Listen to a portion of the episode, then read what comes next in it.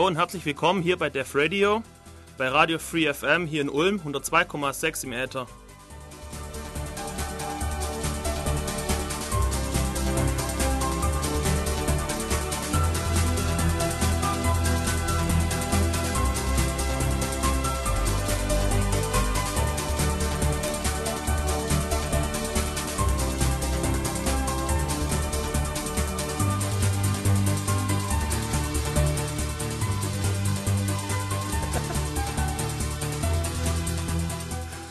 Wir sind vom Chaos Computer Club Ulm und erzählen euch heute was über drahtlose Kommunikation.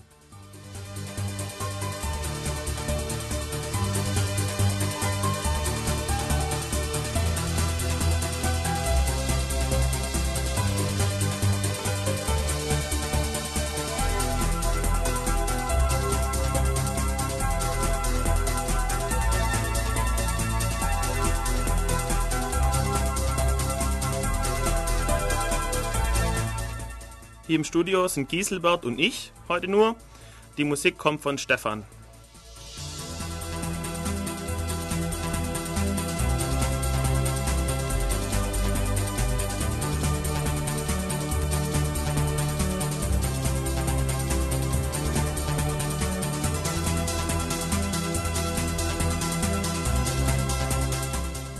Ja, und äh, ich bin der Alex.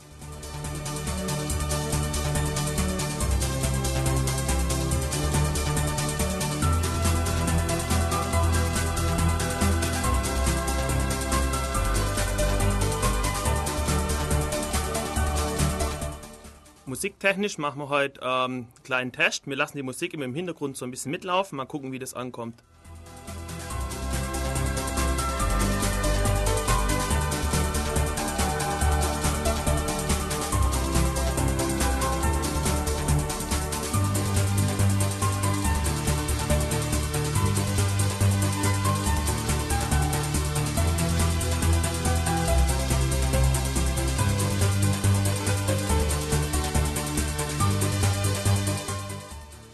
Infos über uns findet ihr auf unserer Homepage www.ulmccc.de slash dev slash radio und äh, ihr könnt auch in Irk kommen. Wir sind beim Bürgernetz Ulm irc.bn-ulm.de im Channel Dev Radio.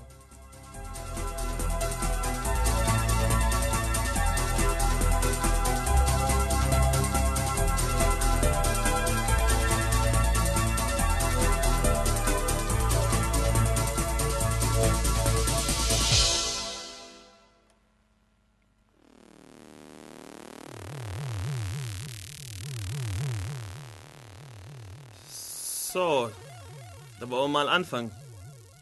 Ähm, ein kleiner Newsblog erstmal.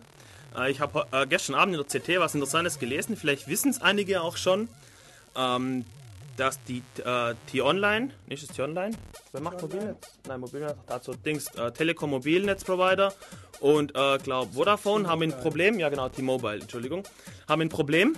Und zwar ist es möglich, ähm, mit, den, mit Handys schwarz zu surfen, also surfen, ohne dass man bezahlen muss. Ähm, wie das funktioniert, ist ganz einfach. Das geht so, dass ähm, das Problem liegt daran, wenn ich eine MMS verschicke. Dann läuft es normalerweise so, dass mein Handy die uploadet an den Server dann der Empfänger eine ähm, SMS bekommt, eine binäre SMS, die sein Handy sofort ähm, interpretiert und ausführt, daraufhin sich connected auf dem MMS-Server und sich die MMS downloadet. Und dabei bezahlt er nicht für den Download, weil ja der Absender für die MMS bezahlen soll. Soweit auch alles ganz okay. Nur das Problem ist, der ähm, Server lässt einen auch drauf, wenn es keine MMS gibt zum Abholen. Dann kriegt man halt irgendeine interne IP, mit der man vorher mal nichts anfangen kann. Man sieht halt nur die ganzen internen Hosts und kommt eigentlich nicht raus. Aber jetzt, man nimmt ein zweites Handy, wählt sich auch ein bei diesem Server und kriegt auch eine interne IP und schwupps, man sieht das andere Handy. Was kann man jetzt machen? Man nimmt seinen PC, hängt in eine TDSL Flat, hängt ein Handy ran, wählt sich ein und jetzt kann man mit dem anderen Handy mobil günstig für TDSL Flat Tarif surfen. Was ganz praktisches. Äh, ich schätze aber, das geht wahrscheinlich nicht mehr so lang, weil wenn es in der CT mal steht, ich denke mal, die reagieren ziemlich bald und dann ist es dicht. Aber ich finde es ziemlich lustig. Okay, und dann ein zweiter Teil.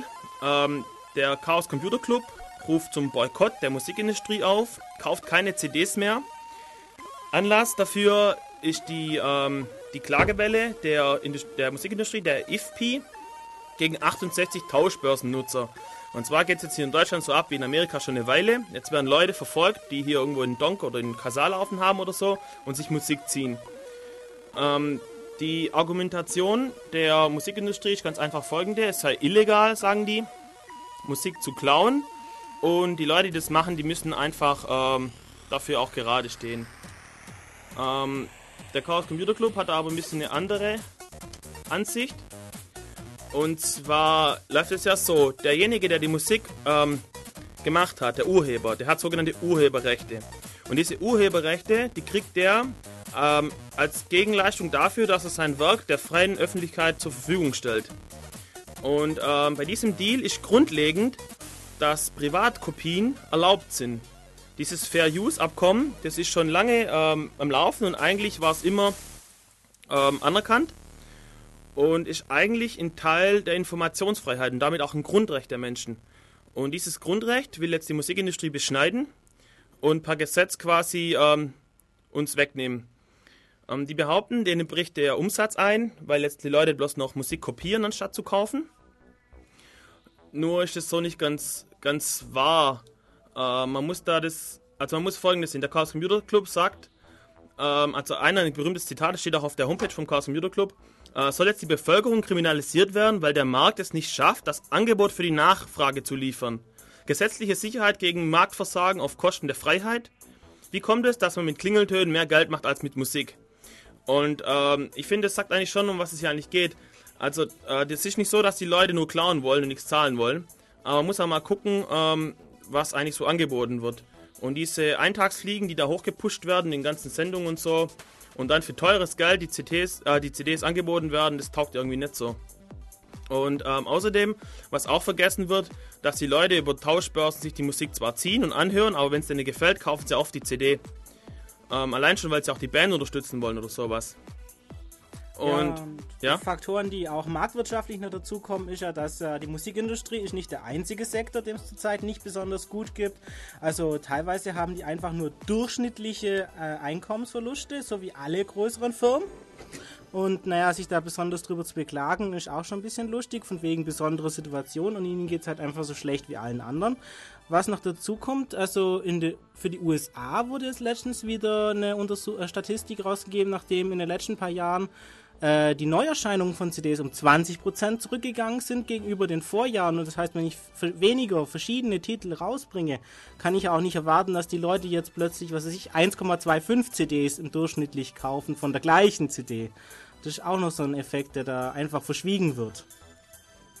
Ähm, ja, wenn man sich dann Gedanken macht, warum Peer-to-Peer-Netze so beliebt sind, ähm, da muss man vielleicht einfach sehen, dass der Preis für eine CD einfach zu hoch ist. Also wenn ich auf einem Metal-Festival bin und das sind fünf, sechs geile Bands und ich will mir von jeder eine CD kaufen, dann muss ich dafür 150 Euro oder 200 Euro hinlegen und das Geld habe ich nicht. Und äh, deswegen höre ich mir mal so ein bisschen an, was die so, so drauf haben. Wenn mir die Band wirklich gefällt, dann kann es sein, ich kaufe auf einen Ratsch alle ihre Alben. Ähm, es gibt auch viele Bands, die ich nur über das Internet kennengelernt habe. Muss man auch sagen, das ist auch eine Werbemöglichkeit für die Bands. Dann ähm, noch ein Grund, dass ich eben der, dass der CD-Kopierschutz, der drauf gemacht wird auf diesen UN-CDs, verhindert, dass ich die CDs auf manchen Playern abspielen kann. Und das ist ja mal eine Sauerei irgendwie, weil ich kaufe die CD und da kann sie ja nicht mal abspielen in meinem Player. Äh, und deswegen, wenn ich sie digital habe, dann ist das alles kein Stress. Ja, es ist ja sowieso ein bisschen Augenwischerei, von dem Kopierschutz zu reden. Eigentlich kann man ja nur einen Abspielschutz äh, produzieren, weil sobald ich die CD abspielen kann, habe ich ja die Musik und kann mit der eigentlich erstmal machen, was ich will.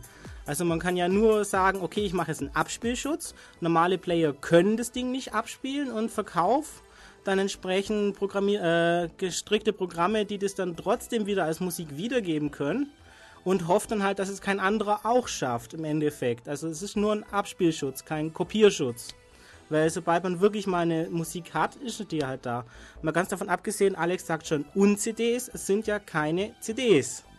Die weil, entsprechen nicht dem Standard, ja. Ja, als, als Audio-CD müssten sie ja dem Redbook-Standard von Philips kein Plan. Philips entsprechen und das tun sie ja eindeutig nicht, weil die haben ja ein absichtliche Fehler die verhindern sollen, dass normale Computer-CD-ROM-Laufwerke mit dem Ding was anfangen können. Genau, das ist der Plan. Ähm, man muss noch, noch eins sagen, dass wenn ich mal eine irgendeine ausgefallene Band, also bei mir jetzt eine Metal-Band oder andere eine Indie-Band oder weiß der Geier suche, dann suche ich mich eigentlich in Musikläden zu Tode und im Netz ist es halt ziemlich bequem. Ich hocke mich hin an den Donk und sag, ja, such mal die da und dann zack, ist sie da einen Tag später. Und äh, man sollte vielleicht erkennen, dass es einfach ein gutes Vertriebs-, eine gute Vertriebsmöglichkeit von Musik ist. Anstatt dagegen zu wettern, könnte man vielleicht mal versuchen, das auch kommerziell anzubieten. Und äh, wenn man das fair macht, denke ich, dass es auch ankommt. Weil es gibt auch Nachteile von den Peer-to-Peer-Netzen. Man kriegt manchmal Müll ab, man kriegt manchmal Etikettenschwindel ab. Da heißt zwar, es ist das und das die Band und dabei ist eine andere oder ist sie schlecht aufgenommen oder was weiß ich. Das ist eigentlich schon stressig und wenn man da einen gescheiten Service hat, ich glaube, der wird schon ankommen. Was noch argumentiert wird, die armen, armen Künstler, die die Musik ähm, kreieren, denen wird es ja so schlecht gehen und die würden ähm, kein Geld damit verdienen können. Ähm, man muss vielleicht dazu Folgendes sagen. Also erstens, ähm, es wäre wunderbar, wenn jeder mit dem, was Spaß macht, Geld, Geld verdienen könnte. Also bei uns Informatikern ist es ja auch so, dass wir gern vielleicht auch andere Dinge machen würden, die so kreativ lustig sind, aber die bezahlt uns keiner. Also müssen wir das machen, was unser Chef bezahlt. Und warum soll es irgendwie anders sein bei Musikern? Wenn das nicht taugt, wenn die damit nicht leben können, müssten sie ja was anderes suchen. Oder nebenher irgendwas machen. Das ist das eine. Und das zweite, äh, man muss mal sehen, wer bei dem ganzen System am meisten abkassiert. Und das sind halt schon die fetten Dicken, die jetzt, ähm, jetzt ihre Fälle davon schwimmen sehen. Und Angst kriegen, weil ihr altes Modell nicht mehr, nicht mehr zieht.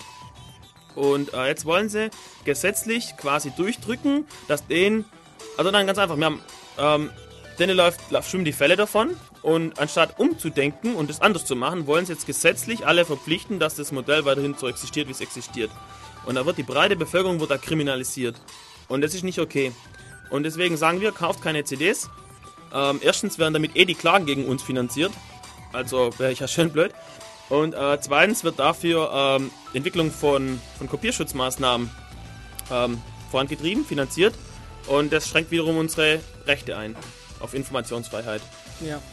Und zu diesen Rechten zu Fair Use kann man ja auch noch sagen, Musik ist ja nicht das Erste, was getauscht wird, beziehungsweise was anders verbreitet wird als äh, vorgesehen. Ich meine, man kann ja mal historische Präzedenzfälle sehen und sich so die Entwicklung von Radio, Fernsehen, in zum Beispiel den USA anschauen.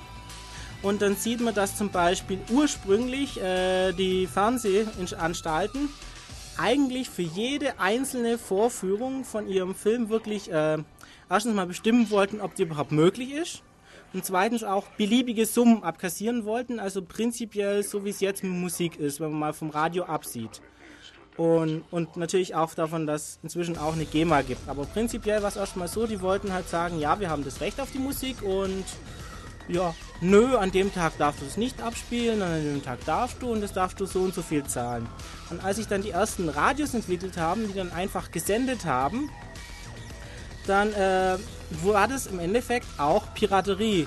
Und es gab halt ziemliche Streitigkeiten, ob die jetzt das tun dürfen oder nicht, oder ob die jetzt geknebelt werden mit beliebigen Summen, die sie dann zahlen müssen oder auch nicht. Und im Endeffekt hätte das ja auch zu einer Monopolstellung geführt, dass also Musiklabels ihre eigene Radiosender aufmachen, die spielen dann die eigene Musik und freie Radios gibt es einfach gar nicht, weil die die Rechte für die Musik nie bekommen. Und da wurde eben auch zwischen den Interessen der Urheber bzw. deren Vertreter, weil es sind ja selten die Künstler, die vor Gericht ziehen, und den, der Allgemeinheit, die ja wirklich äh, jeden betrifft, deshalb ist ja Allgemeinheit, abgewägt und es wurde eben festgelegt, dass eben veröffentlichte Musik ohne zusätzliche äh, Zustimmung des Urhebers bzw. des Rechteverwalters zu einem Pauschalbetrag, der eben für die gesamte Musik festgelegt werden muss, immer verfügbar ist, ohne dass er zustimmen muss. Und ich denke, etwas in der Art muss für Peer-to-Peer-Netze auch irgendwann gefunden werden, weil das so wie es im Moment von der Musikindustrie geplant bzw. schon versucht wird durchzudrücken, ist einfach nicht haltbar. Jo, so viel zu der Kampagne. Ähm, hat ein bisschen Wind aufgewirbelt, kam auf heiße. Attack hat sich der Kampagne angeschlossen und jetzt schauen wir mal, wie sich das weiterentwickelt. Ähm, wir machen jetzt ein bisschen Pause, kommt ein bisschen Musik jetzt und nachher legt mal los.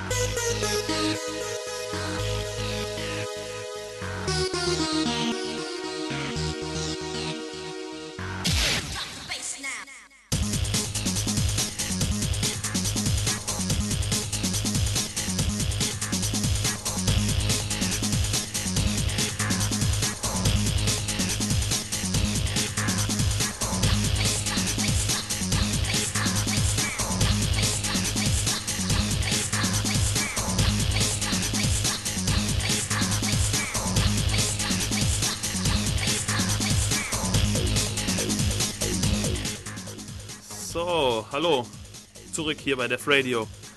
Also, ähm, wollen wir jetzt mal anfangen mit drahtlose ähm, Kommunikationsprotokolle.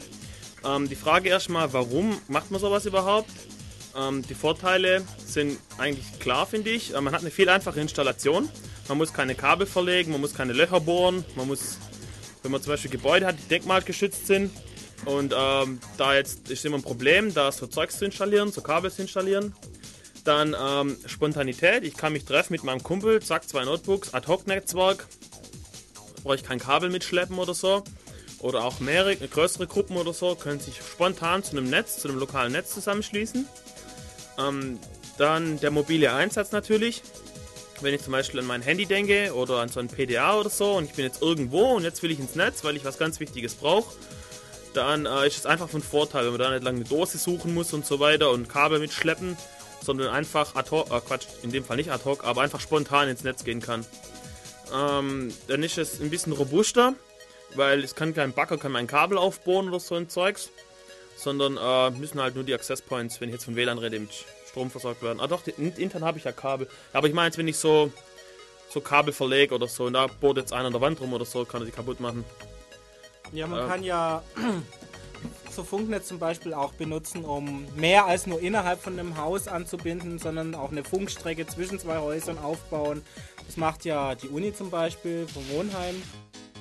Haben dann einfach Funkstrecke. Ja, ich denke schon irgendwo. Aha, interessant. Oder hatten mal, bevor es das Kabel gab, aber man musste es ja nicht nur innerhalb des Gebäudes machen, sondern auch das Netz, um auf einem bestimmten Gelände da an einem Gebäude auch Netz hinzukriegen und dann ich trifft es mit den Baggern schon wieder zu, weil im Haus hat man die eher selten. die Bagger? Ja. ja, stimmt. Äh, ich glaube also, der, der, größte ist einfach, der größte Vorteil ist einfach dieser mobile Einsatz. Äh, es gibt aber auch eine Menge Nachteile. Ich habe eine schlechtere Qualität, weil ich kann, Kabel kann ich abschirmen gegen äußere Einwirkungen, aber so eine Funkstrecke oder so ein, das kann ich irgendwie nicht richtig abschirmen. Ich habe also mehr Störungen drauf. Ähm, dann habe ich das Problem der Mehrwegausbreitung. Das bedeutet, dass ich, ähm, dass die Signale an irgendwelchen Wänden reflektieren und dann später nochmal beim Empfänger ankommen. Dann kriege ich so Überlagerungen und so. Und ähm, das macht alles macht meine Qualität ein bisschen kaputt. Das zieht die, äh, entweder schraubt die erforderliche Bandbreite hoch oder es zieht die äh, Bitfehlerrate auch hoch, beziehungsweise mein, meine ähm, Bitrate runter. Genau. Und dann das Problem noch, äh, dass Bandbreite teuer ist und knapp äh, weil das Problem beim Funk, der geht halt überall hin. Der hört nicht jetzt an der Mauer irgendwie auf, weil da mein Raum zu Ende ist, sondern der geht halt raus und draußen ist jemand anders, der will was anderes machen. Und jetzt störe ich ihn halt mit meinem Rumgefunke. Und deswegen wird von der äh, Post, oder früher von der Post, ähm, wurden die Bandbreiten eingeteilt und gesagt, okay, von da bis da darfst du, von da bis da darfst du, von da bis da darfst du. Und das ist richtig teuer. Ein Beispiel, die UMTS-Lizenzen, da ging es eigentlich genau um das dass man die Frequenzbereiche, in denen man funken darf, kaufen musste. Ähm, und hat man ja gesehen, wie richtig fett teuer das war. Ähm, dann ein weiterer Nachteil ist der Elektrosmog.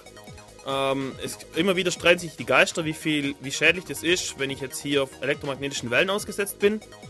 Und ähm, ein Beispiel dafür, es gibt ein neues, neueres Verfahren, das heißt Ultra Wideband. Das funktioniert so, dass ich im Frequenzbrand ein ganz breites Spektrum verwende aber überall nur knapp über dem Rauschen bin und damit die anderen nicht störe. Ähm, aber breit im Spektrum bedeutet im Zeitbereich schmal, das bedeutet, ich habe Peaks. Ich habe kurze Leistungspeaks.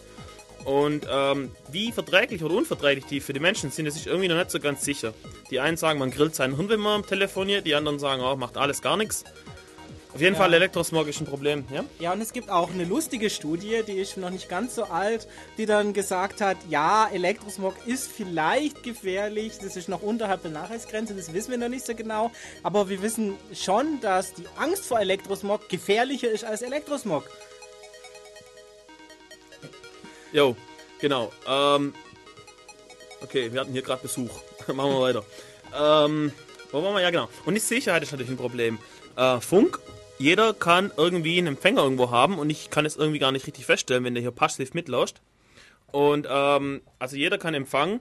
Bei WLAN ein aktuelles Problem, ähm, dass eben da diese Wardriver hier in der Gegend rumfahren und sich freuen, wenn sie irgendwo offene Netze finden und äh, dort versuchen ein bisschen Spaß zu haben.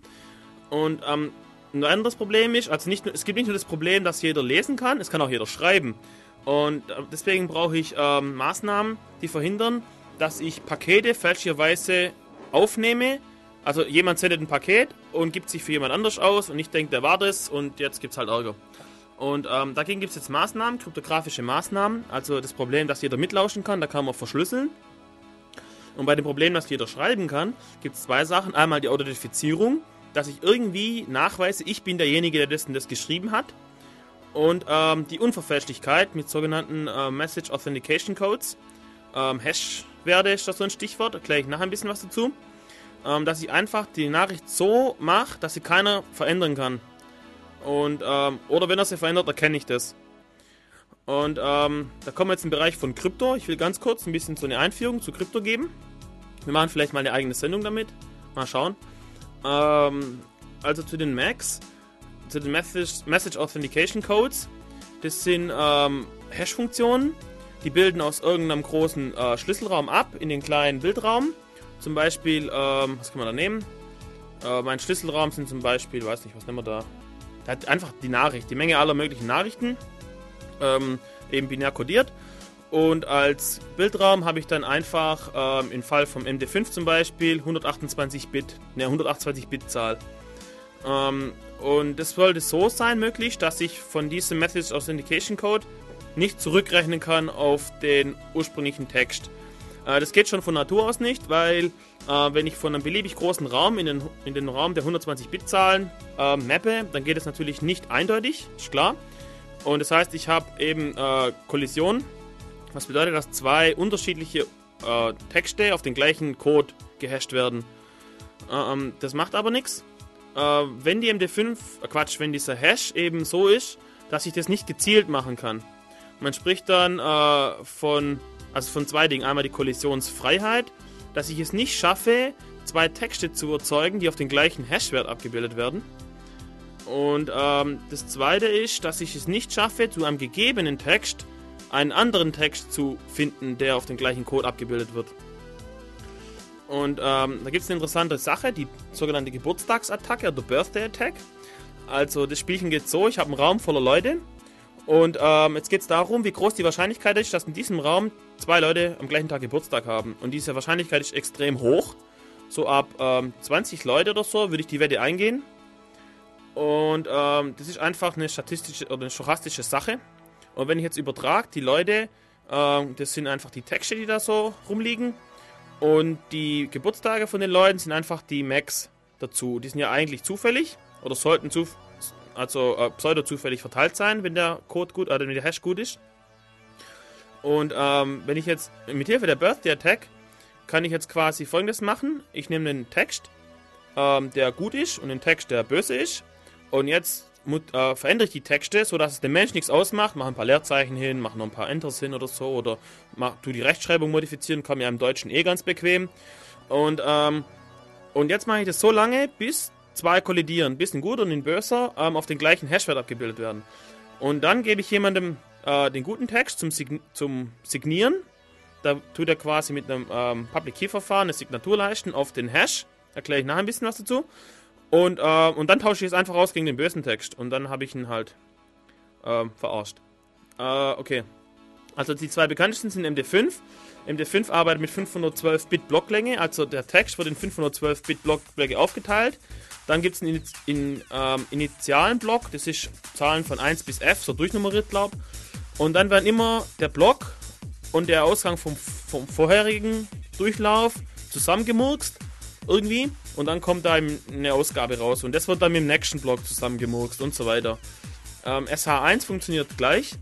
Ähm, arbeitet auch mit 512 Bit Blocklänge, aber hat 150, äh, 160 Bit Ausgabe anstatt 128 Bit wie MD5 und ist deswegen ähm, sicherer gegen Kollision. Also MD5 soll man nicht verwenden, wenn es um Kollisionssicherheit geht. Okay, ähm, soll zu den Hash, dann zur Verschlüsselung. Ja. Was? Das ist eine schlechte Idee jetzt. Äh, okay. Ähm, ja, wo war ich? Ja, genau. Äh, Verschlüsselung. Ähm, dann muss man ein bisschen abkürzen, glaube ich. Ich habe schon wieder ziemlich lang geredet hier. Äh, okay, gehen wir. Also es gibt symmetrische Verschlüsselungsverfahren. Die arbeiten so, ich habe einen Schlüssel und den nehme ich zum Ver- und Entschlüsseln. Äh, oder ich kann. Ja, ne, egal. Und äh, Beispiele dafür sind äh, DES, Data Encryption Standard, äh, Rindial, beziehungsweise AES, Advanced Encryption Standard, Twofish, ähm, ja, was gibt's noch? Ja, egal, das sind so die bekanntesten, glaub. Rot 13. Ja, Rot 13, ja. Also, ähm, Rot 13 ist vielleicht, das kennt man eigentlich so aus dem Irk oder so. Da wird der, die Buchstaben einfach um 13 Positionen im Alphabet verschoben. Es ist eine, eine spezielle Form der Cäsar-Chiffre, wurde früher wirklich eingesetzt. Zu Zeiten von Kaiser Cäsar. War der ein Kaiser? Oh Mann, ich bin so schlecht in Geschichte. Ja, ähm, ja. Rot 13 ist halt ein Spezialfall davon. Ist aber nicht so ziemlich toll halt. Kann man ja schön durchprobieren, die 26 Möglichkeiten. Ja, das ist so ein allgemeines Problem, also äh, von symmetrischen Verschlüsselungsverfahren, allgemein von Verschlüsselungsverfahren, dass ich den kompletten Schlüsselraum durchprobiere und so lange alle Schlüssel versuche, bis ein Text raus, rausplumpst, der der richtige ist. Woran ich das erkenne, zum Beispiel, ich tue IP-Pakete verschlüsseln und dann weiß ich, aha, IP-Pakete haben einen bestimmten Header, haben einen bestimmten Aufbau und auf das kann ich dann untersuchen, das was hinten rauskommt bei meinem Rumprobieren. Die sogenannte Brute Force Attacke kann man immer machen und deswegen muss man den Schlüsselraum möglichst hoch jagen, dass das quasi nicht in endlicher Zeit oder nicht in Menschenlebenszeit möglich ist. Also gute Anhaltspunkte sind das so Lebensdauer des Universums. Ja, das, das, das ist mal auf der guten Seite dann. Genau. Ähm, deswegen ist auch das eigentlich nicht mehr so toll, weil das arbeitet nur mit 56 Bit und das ist zu wenig. Das können heutige PCs schon ähm, knacken. Und deswegen hat man später dann Triple Desk gemacht. Da wird verschlüsselt, entschlüsselt, wieder verschlüsselt mit jeweils drei verschiedenen Schlüsseln. Und dann hat, kommt man halt auf 168 Bit. Und das ist schon besser. Ähm, dann ähm, eine Besonderheit vielleicht noch zum Twofish zu sagen. Äh, Twofish kommt von äh, Counterpain Labs. Das ist von Bruce Schneider, die Sicherheitsfirma da, die Krypto-Sicherheitsfirma da. Und das Besondere an Twofish ist, Twofish ist frei. Frei von Patenten, frei von Copyright und frei von Lizenzen. Das ist schon mal richtig fett. Und Twofish war auch ein Kandidat für den Advanced Encryption Standard, ist aber nicht zu dem Standard geworden, macht nichts. Okay, dann Betriebsmode, kürze ich jetzt mal ab. Äh, mit läuft die Zeit davon. Ähm, ein Problem für die symmetrischen Verschlüsselungsverfahren ist immer, dass man den Schlüssel irgendwie sicher übertragen muss. Naja, wenn man den verschlüsseln will, dann braucht man für diesen Schlüssel wiederum eine sichere Übertragungsmöglichkeit und so weiter. Ist nicht so ganz lustig und deswegen, ähm, es war früher echt ein Problem und es war eigentlich der heilige Gral so, der Kryptographie. Diffie, Diffie und Hellman haben dann ein Verfahren gefunden, mit dem ich einen Schlüssel aushandeln kann und ähm, der dazwischen, der darf alles mitlauschen, weiß aber am Ende genauso viel wie vorher, nämlich gar nichts. Und ähm, das ist ein bisschen mathematisch und so. Macht hier im Radio, glaube ich, wenig Sinn, das runter zu leiern. Ähm, dann gibt es as asymmetrische Verschlüsselungsverfahren. Ah ja, übrigens wird von SSH eingesetzt, Diffie-Hellman, um den symmetrischen Schlüssel auszutauschen und dann kann man symmetrisch verschlüsseln. Ähm, gibt es asymmetrische Verschlüsselungsverfahren, das bedeutet, der Schlüssel zum Verschlüsseln ist nicht der zum Entschlüsseln. Und man kann von dem einen nicht einfach in den anderen rumrechnen. Wieder so, nicht in Menschenlebenszeit und so. Jedenfalls, und, solange die Primzahlzerlegung nicht schnell geht. Ja, Primzahl, Moment, also Primzahlzerlegung ist zum Beispiel bei RSA. RSA verwendet das Problem, ich nehme zwei Primzahlen, multipliziere sie und das Ergebnis davon ist bekannt, aber rauszufinden, welche zwei Primzahlen zu diesem Ergebnis führen, ist schwer. Und darauf baut RSA auf. Es gibt aber auch andere, die das diskreten Logarithmus verwenden. Ich nehme einen Logarithmus in einer Rechtszahlengruppe, also so Modulo und so. Und ähm, also ich nehme quasi a hoch b ist gleich c. Und wenn ich dann a und c kenne, kann ich b berechnen. Wenn das Ganze aber modulo n ist, kann ich es nicht. Muss ich durchprobieren. Und das ist der diskrete Logarithmus und das verwendet Elgamal zum Beispiel. Und DSA, äh, Digital Signature Algorithm, ähm, ist ein Verfahren, eine Erweiterung, eine effiziente Variante von Elgamal. Und mit der kann man nur signieren. Also kurz vielleicht sagen, man kann mit symmetrischen Verschlüsselungsverfahren auch signieren. Das funktioniert so. Ich verschlüssel mit dem privaten Key und entschlüssel mit dem Public Key. Habe ich eigentlich erklärt, was Privat und Public Key sind? Habe ich glaube noch gar nicht gemacht, oder? Okay, also es gibt einen öffentlichen Schlüssel, mit dem verschlüssel ich, den kann jeder haben. Und nur mit dem privaten kann man entschlüsseln. Das ist ein Trick dabei. Beziehungsweise nur mit dem privaten kann man ähm, signieren. Ja, signieren oder die Nachrichten an einen selber entschlüsseln. Äh, ja, was richtig Spaß macht. Genau. Okay. Gut, ähm, jetzt habe ich ziemlich lang gelabert. Ich glaube, wir kommen halt nie durch mit unserem Plan. Naja, macht nichts. Okay, machen wir ein bisschen Musik. Und dann geht's weiter mit. Mit was geht's überhaupt weiter? WLAN. Ah, mit WLAN, genau. Erzählt Gisbert was zu WLAN. Bis gleich. Tschüss.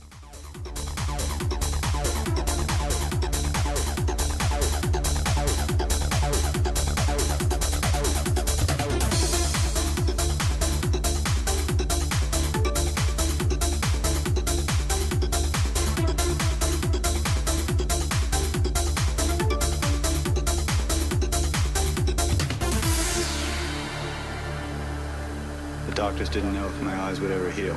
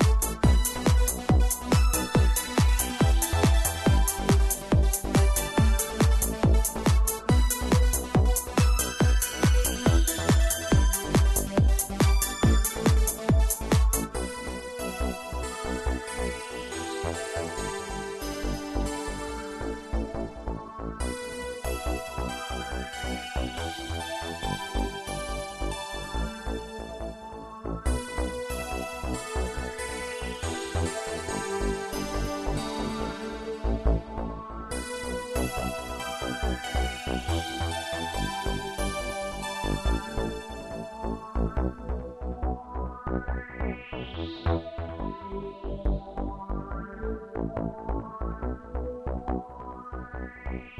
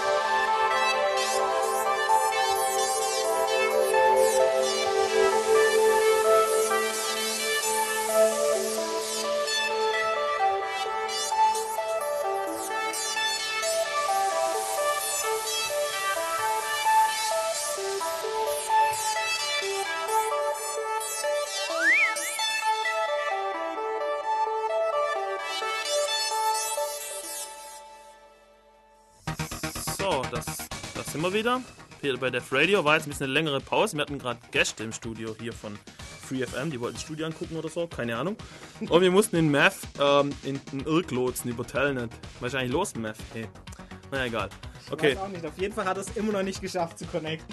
Mann, Mann, wie wär's einfach mit dem Irk-Client oder so? Okay, Telnet ähm, ist ein Irk-Client. Ja, okay, stimmt. Habe ich vergessen. Gut, der Geselbart legt jetzt los mit WLAN. Mit immer unseren Zeitplan wie immer eingehalten und so. Passt alles. Also leg mal los. Ja, WLAN, also Netzwerk über Funk ist eigentlich, wenn man den Begriff äh, nicht jetzt auf das WLAN begrenzt, das wir zurzeit verwenden, eigentlich schon relativ alt, also schon 1970. Ähm, du solltest ins Mikrofon ja. sprechen. Hat die University of Hawaii äh, das Aloha-Netzwerk, also das Aloha-Network, aufgebaut, das einfach dazu dienen sollte, die verschiedenen Inseln, weil Hawaii ist ja nicht nur eine große Insel, die man immer so schön im Fernsehen sieht, sondern eine Inselkette, um die eben mit Netz zu verbinden. Das war eben so eines der ersten. Dann gab es noch das SatNet, also Satellitennetzwerk, ging natürlich auch über Funk und hat eben verschiedene Standorte in den USA über Satellit mit äh, Standorten in Großbritannien verbunden. Eigentlich nur eins. Das waren damals noch frontale Geschwindigkeiten wie 64 Kilobit pro Sekunde. Später gab es dann noch äh, wirklich Packet Radio, also wirklich einfach nur Daten über Radio. Das waren dann immerhin schon 400 bis 1000 Kilobit pro Sekunde. Und heutzutage macht man mit WLAN ja eigentlich äh, 802.11, also den IEE-Standard, den man eben in Laptops und so findet. Bei WLAN gibt es natürlich nicht nur einfach eine Variante, das wäre ja zu einfach, sondern ein Standard ist ja nur dann richtig schön, wenn es da viele verschiedene Varianten gibt mit unterschiedlichen Geschwindigkeiten, die nach Möglichkeit auch noch ein bisschen inkompatibel sind. Sonst wäre es ja einheitlich. Genau, sonst wäre es ja ein Standard. Also zum ersten Mal, also WLAN findet im ISM-Band statt. Also, so wie auf der Rest der Welt hat auch die amerikanische Regierung beschlossen, eben Funkspektrum aufzuteilen, für manche Gebiete Lizenzen zu verlangen und andere Gebiete eben dieses ISM-Bereich. Das steht für Industry, Science, Medical also sozusagen free for all, also für jeden freizustellen, solange er eben unterhalb einer bestimmten Sendeleistung bleibt. Das heißt, man muss da keine Lizenzen verlangen, eine große Prüfung ablegen, um jetzt mit seinem Laptop per Funk einen anderen Rechner zur Verbindung aufzunehmen, was ja auch ein bisschen, naja, unpraktisch wäre. Also das sind die 2,4 Gigahertz in den vielen meisten Ländern und äh, in den USA zusätzlich noch so um 5 Gigahertz im Bereich. Dementsprechend hat eben WLAN wobei ich jetzt bei WLAN sage immer 802.11 meine. Eben zwei Teile. Einmal das, was zurzeit am verbreitesten ist. Das WLAN im 2,4 GHz Bereich, das bis 11 Mbit äh, Leistung bringt. Und natürlich ein völlig inkompatibles Netz, nämlich bei 5 GHz, das bis zu 54 Mbit liefert. Inkompatibel deshalb, Schon allein aus dem Grund, dass die Hardware nicht passt. Also mit einer 2,4 GHz Antenne habe ich halt Probleme, 5 GHz Signale zu empfangen und zu senden. Und andersrum. Dazu gibt es dann eben Karten, die beides können, beziehungsweise auch noch äh, Weiterentwicklungen, Karten, die einfach diese 54 Mbit auch bei 2,4 GHz können. Also aufzusetzen ist es dann relativ einfach, wenn man erstmal Wenn man dann erstmal äh, einen Access Point gefunden hat. Soll also. ich vielleicht der Chat so? ja, okay, dann. ja, komm, red einfach weiter. Lass, ja. red einfach weiter. Okay. Was wollte ich gerade sagen? Ach ja, Netzwerk, genau. Also theoretisch Netzwerkverbindung aufzunehmen ist dann ja kein großes Problem. Meistens sind die Access Points ja simpel genug, die stellt man hin, schließt man ans Netz an, also man hat ja irgendwo Internet, theoretisch und schalte ich halt einfach an und die Standardeinstellungen sorgen schon dafür, dass man dann äh, kleinen hinkommt, einen kleinen hinkommt, Access Point sieht und mit dem connecten kann. Meistens läuft da auch noch DHCP drauf. Also DHCP, das kennen vielleicht auch nicht alle. Also normalerweise, wenn man mehr Rechner in einem Netz hat, dann müssen die sich ja irgendwie miteinander unterhalten können. Und damit es auch funktioniert, sollten die alle eine IP in dem Netz haben und bestenfalls auch noch alle eine unterschiedliche IP haben. Und man kann jetzt natürlich die IPs per Wäscheklammer vergeben. Dafür gibt es natürlich auch eine RFC. Es funktioniert ganz gut, wenn man viele Menschen hat, aber wenn man einfach nur mit dem Rechner connecten will, dann funktioniert eben DHCP so, dass ein zentraler Server oder auch mehrere, wobei es dann wieder Probleme gibt, wie beim Camp. Ja, wenn jeder Mac-User seinen eigenen DHCP laufen hat. Natürlich. Also auf jeden Fall sagt, bewacht eben dieser Server die seine IPs und sagt eben, hallo, ich bin hier ein DHCP-Server und wenn ihr eine IP wollt, dann redet mit mir. Und der teilt die eben aus. Lange Rede, kurzer Sinn, also normalerweise ist die Standardverbindung natürlich kein Problem, aber wir wollen hier auch ein bisschen was über die Krypto und die Authentifizierung dabei reden. Primär lässt so ein Access Point eigentlich erstmal gar jeden rein einfach wild. Jeder, der connected, kann herein, ohne dass er was kennt. Also, das wollen wir auch nicht. Und das hat sich die IEE, e, Internet Engineering, naja, Taskforce, nee, das war die IETF, eben auch gedacht, ja, da müssen wir Authentifizierung reinpacken und auch Krypto. In dem Fall einfach nur Krypto. Also in dem Standard steht nirgendwo drin, dass Web, diese Verschlüsselungsstandard, auch irgendwie Authentifizierung machen kann aber jeder Hersteller sagt es in seinen Prospekten, ja, das geht so auch und naja, das tut halt manchmal auch sogar. Also Web steht für ne, Wired Equivalent Privacy. Also auf Deutsch, es ist so privat, als hätte man ein Kabel verlegt. Also gar nicht. Naja, also es stimmt in dem Sinne, dass es auch nicht privat ist, weil jede, jedes Kabel strahlt ja auch ab aber prinzipiell ist es halt erheblich schlecht, äh, weniger als wenn jemand wirklich einen Access Point aufsetzt und da rausfunkt. Und äh, Web wäre ja eine gute Idee gewesen, aber es ist wirklich dann Wire Equivalent Privacy, wenn man sowieso vorhatte, jedem das Kabel mitzugeben. Wegen diversen Schwachstellen. Also erstmal, wie funktioniert Web? Äh, Web hat ein extrem äh, simples Key Management, also funktioniert mit äh, symmetrischer Verschlüsselung und genau genommen mit RC4.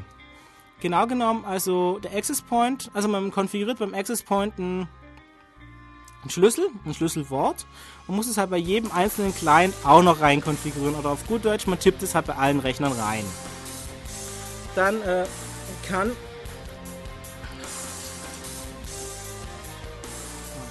und dann kann man eben verschlüsseln. Die Sache ist die, RC4, also was ist erstmal RC4? RC4 ist eine Stromchiffre. Okay, RC4 ist eine Stromchiffre. Eigentlich war es nicht einmal als Chiffre gedacht, sondern man wollte einfach einen Pseudo-Zufallsgenerator. Und RC4 funktioniert da eigentlich ganz gut. Man steckt einen Seed-Key rein und kriegt dann eben Zahlen raus, wenn man das laufen lässt, die so ein bisschen wie Zufall aussehen. Und mit einer einfachen Operation, nämlich XOR, kann man natürlich mit Zufallszahlen wunderbar verschlüsseln. Wird so beim One-Time-Pad zum Beispiel verwendet, was ja, wenn man es richtig, also theoretisch eine sichere Implementierung hat, auch absolut sicher ist. Aber hm, das wird jetzt vielleicht ein bisschen zu weit. Also auf jeden Fall, Stromschiffe ist deshalb ganz praktisch, weil man hat ja wirklich einen Datenstrom, keine vorher abgesprochenen, äh, wirklich genauen Blöcke.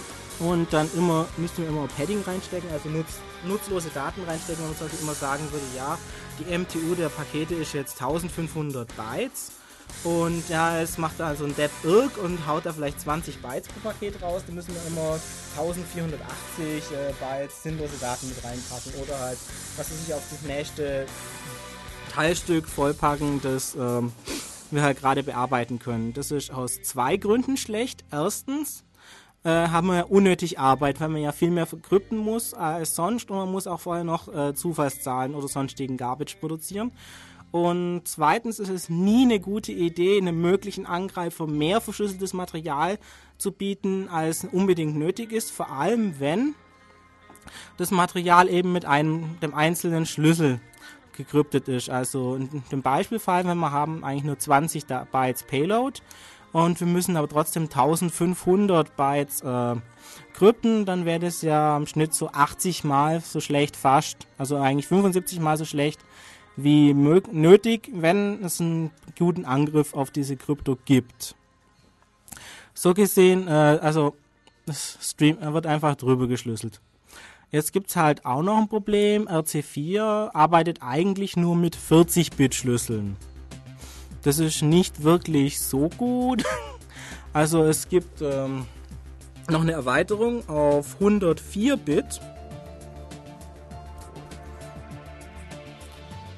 Bit. Also mit 104 Bit, aber das gehört eigentlich nicht zum RC4 Standard, aber es wird halt trotzdem so benutzt und es ist auch effektiv ein bisschen besser, wenn man keinen Ang äh, Angriff hat. Also natürlich im Handel wird es nie als 40 und 104 Bit verkauft, sondern als 64 und 128 Bit Schlüssel, was nicht ganz stimmt, aber eben seine Berechtigung daher hat, dass man nicht einfach nur RC4 verwendet, sondern zusätzlich eben auch noch ähm, äh, Initialization Vector. Also wie gesagt, wenn man möglichst viele, wenn man viele Daten äh, mit, also wenn man viele Daten mit dem gleichen Schlüssel äh, verschlüsselt, dann kann man da auf diesen Schlüssel eben äh, statistische Angriffe fahren. Also man kann schätzen, dass manche Muster eben nicht nur vom Schlüssel kommen, sondern eben auch vom Plaintext, vor allem wenn man den zum Teil kennt. Und wenn man jetzt WLAN sagt, meint man ja eigentlich, ja, da geht IP drüber. Und bei den meisten den Nutzern geht da nicht nur einfach nur TCP/IP drüber, sondern auch noch exakt HTTP, weil die meisten werden darüber surfen und vielleicht noch POP und SMTP machen. Also HTTP ist, wie schon gesagt, ein bekanntes altes Protokoll mit äh, festgelegten Aufbau und auch festgelegten Inhalt zum Teil, also wo was sein muss. Und wenn man dann auch noch ein bestimmtes lokales Netz hat, dann kann man auch bestimmte Informationen einfach raten. Also man sah, sieht zum Beispiel, da hat jemand ein Netz und das Ding ist so vom Namen her noch eine Standardeinstellung, also könnte man auch raten, ja die IPs werden auch so Standardeinstellungen haben, also werden die zum Beispiel alle mit 192, 168.0 anfangen und dann könnte man darauf eben statistische laufen. Und ich glaube, jetzt habe ich für den Moment schon genug geredet und wir machen wieder etwas Musik. Also mehr Musik und weniger.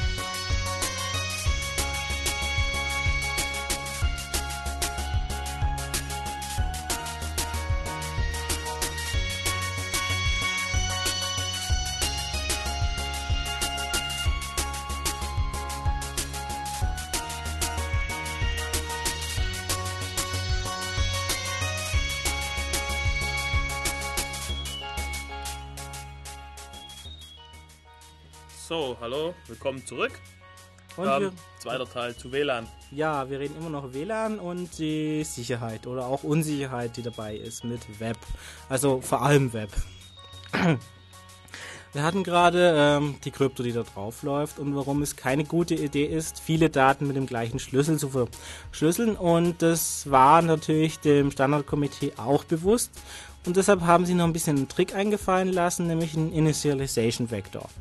Also der Access Point, der einem Client was mitteilen will, der sucht sich eine 24-bittige Zahl aus. Es könnte eine Zufallszahl sein, was eigentlich eine schlechte Idee ist, oder nur ein Count, der einfach hochgezählt wird für jedes Paket. Und zu, diese Zufallszahl kommt eben noch, also diese Zahl kommt auch noch mit in die Entschlüsselung rein und beeinflusst eben die Ausgabe. Irgendwie muss jetzt natürlich noch äh, der Client auch an die Zahl kommen und da man vom Access Point nicht wissen kann, wie er die generiert, wird die einfach vorne an das Paket noch in Klartext drangeklebt.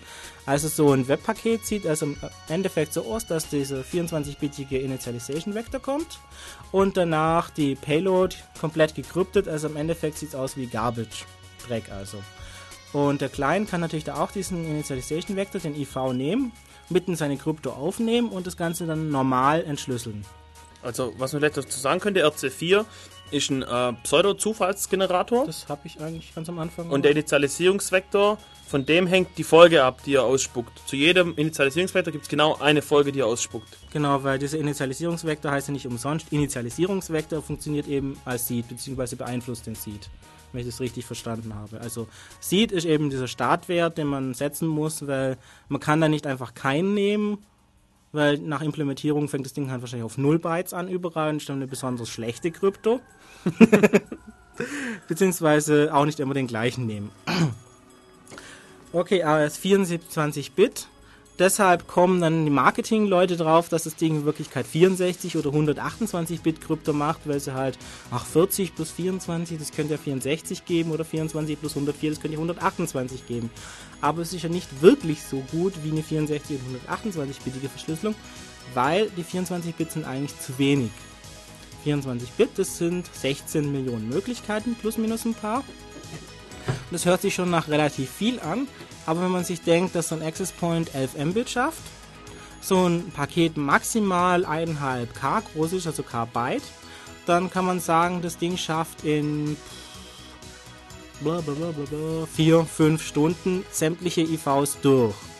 Und das ist, wenn die Pakete immer voll ausgenutzt werden. Wenn der Access Point den Traffic mit kleineren Paketen vollkriegt, geht es noch schneller. Also im Endeffekt verlagert man Punkt, den Punkt, dass man äh, viel, viel Krypto mit dem gleichen Schlüssel hat, nur ein bisschen später. Nach hinten, weil spätestens nach 5 äh, Stunden hat man garantiert wieder ein IV, den man vorher schon hatte. Und gleiche IV und gleicher Schlüssel bedeutet gleiche Krypto.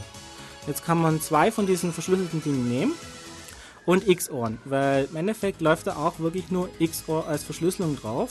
Das heißt, man kann den Unterschied zwischen den beiden Paketen bilden also den beiden verschlüsselten Paketen und kriegt nachher auch einen Unterschied zwischen dem Plaintext.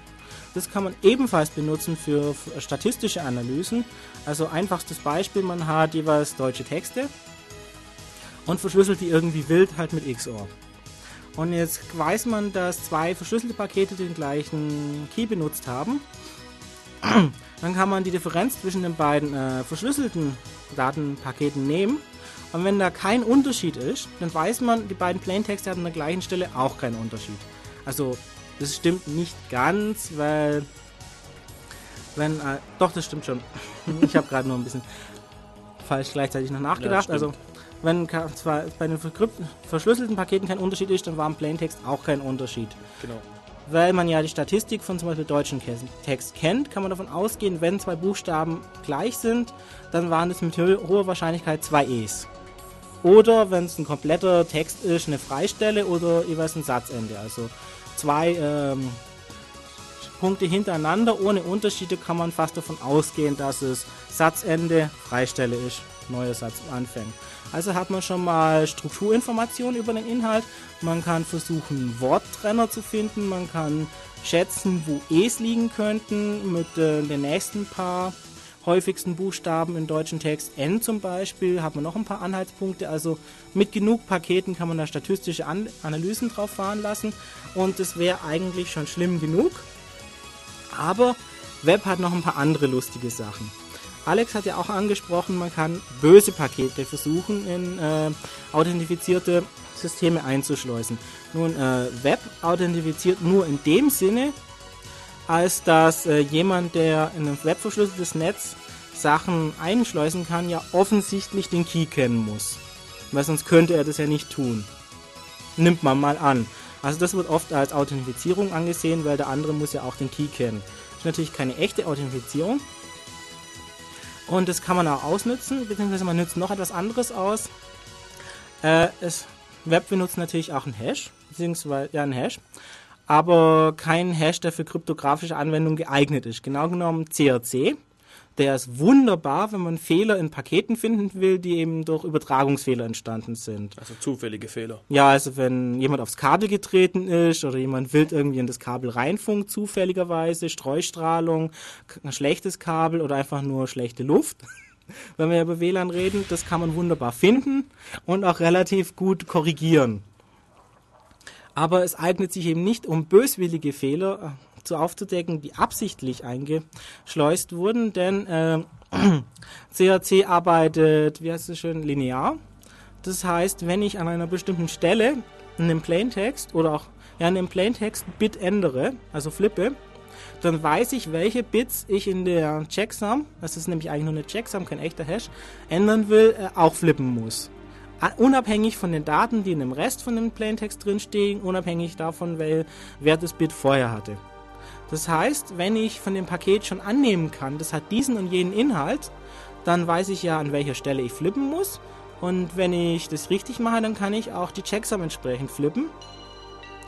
Und dann habe ich ein Paket, das ja von dem Client, der irgendwas, also prinzipiell sieht so aus, ich höre zu.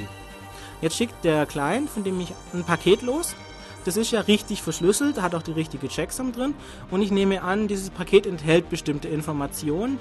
Also zum Beispiel, das ist ein IP-Paket, das ist HTTP und da drin steht natürlich auch eine schöne IP-Adresse drin, die ich raten kann, wie ich vorher gesagt habe.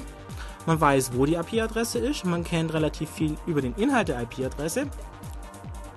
Also kann man ja anfangen, die, die IP-Adresse zu ändern. Die ersten drei Bytes, wie gesagt, könnten 192, 168, 0 sein. Also kann man ja sicher sein, dass man das richtig ändern kann. Das letzte Byte, das kennt man normalerweise nicht. Sind aber nur 256 Möglichkeiten, also kann man das einfach 256 Mal äh, ändern und dann auf Erfolg warten. Okay, was ist Erfolg? Ich habe zu, im echten Internet einen Rechner stehen, der lauscht. Möglicherweise auf Port 80, vielleicht auch auf allen. Jetzt schnappe ich mir so ein Paket, das in dem verschlüsselten Netz unterwegs ist, ändere die IP entsprechend, dass die auf meinen bösen Rechner im Internet zeigt und schleuse es wieder ins Netz ein, indem ich es einfach wieder broadcaste. Der Access Point schnappt sich das Paket, entschlüsselt, checkt die Checksum, die ist wieder in Ordnung und leitet es weiter ins Internet das, wenn ich die letzte, letzte Byte richtig geraten habe und wenn ich auch richtig geraten habe, dass die IP am Anfang stimmt, dann schickt der Access Point mir das Paket, das er freundlicherweise entschlüsselt hat, direkt mir zu, dem bösen Angreifer. Also muss ich gar nicht selber groß irgendwie die Verschlüsselung cracken oder so. Ich kenne nachher ja auch direkt erstmal das Passwort gar nicht, sondern ich lasse einfach den Access Point mir das unverschlüsselt zuschicken. Ganz brav und lieb. Das wäre ja auch schon schlimm genug. Aber Web hat auch noch ein paar zusätzliche Also Web ist so der, der Super-GAU, würde man mal sagen, oder? Ja. Also Web ist ungefähr so, als wenn ich auf mein Fahrrad ein Bitte, bitte nicht klauen Schild draufklebe. vielleicht hält sich jemand dran, vielleicht auch nicht. also auf jeden Fall gibt es eben bestimmte IVs.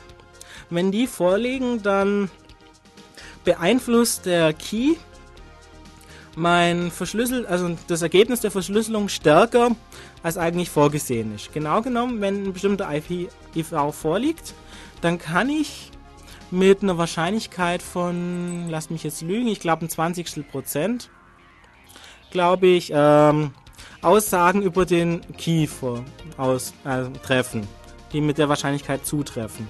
Das hört sich jetzt noch nicht so schlimm an, aber wenn man sich denkt, wie viele Pakete da wirklich drüber gehen und wenn da öfters äh, Weak Packages, wie das so schön heißt, drüber gehen, dann kann man relativ schnell also ein Gleichungssystem, wenn man das noch aus der Schule kennt. Man hat viele, viele Unbekannte und ein paar Gleichungen. Und jedes Mal, wenn so ein Weak Package drüber kommt, kriegt man halt noch eine zusätzliche Gleichung mit Bedingungen dazu.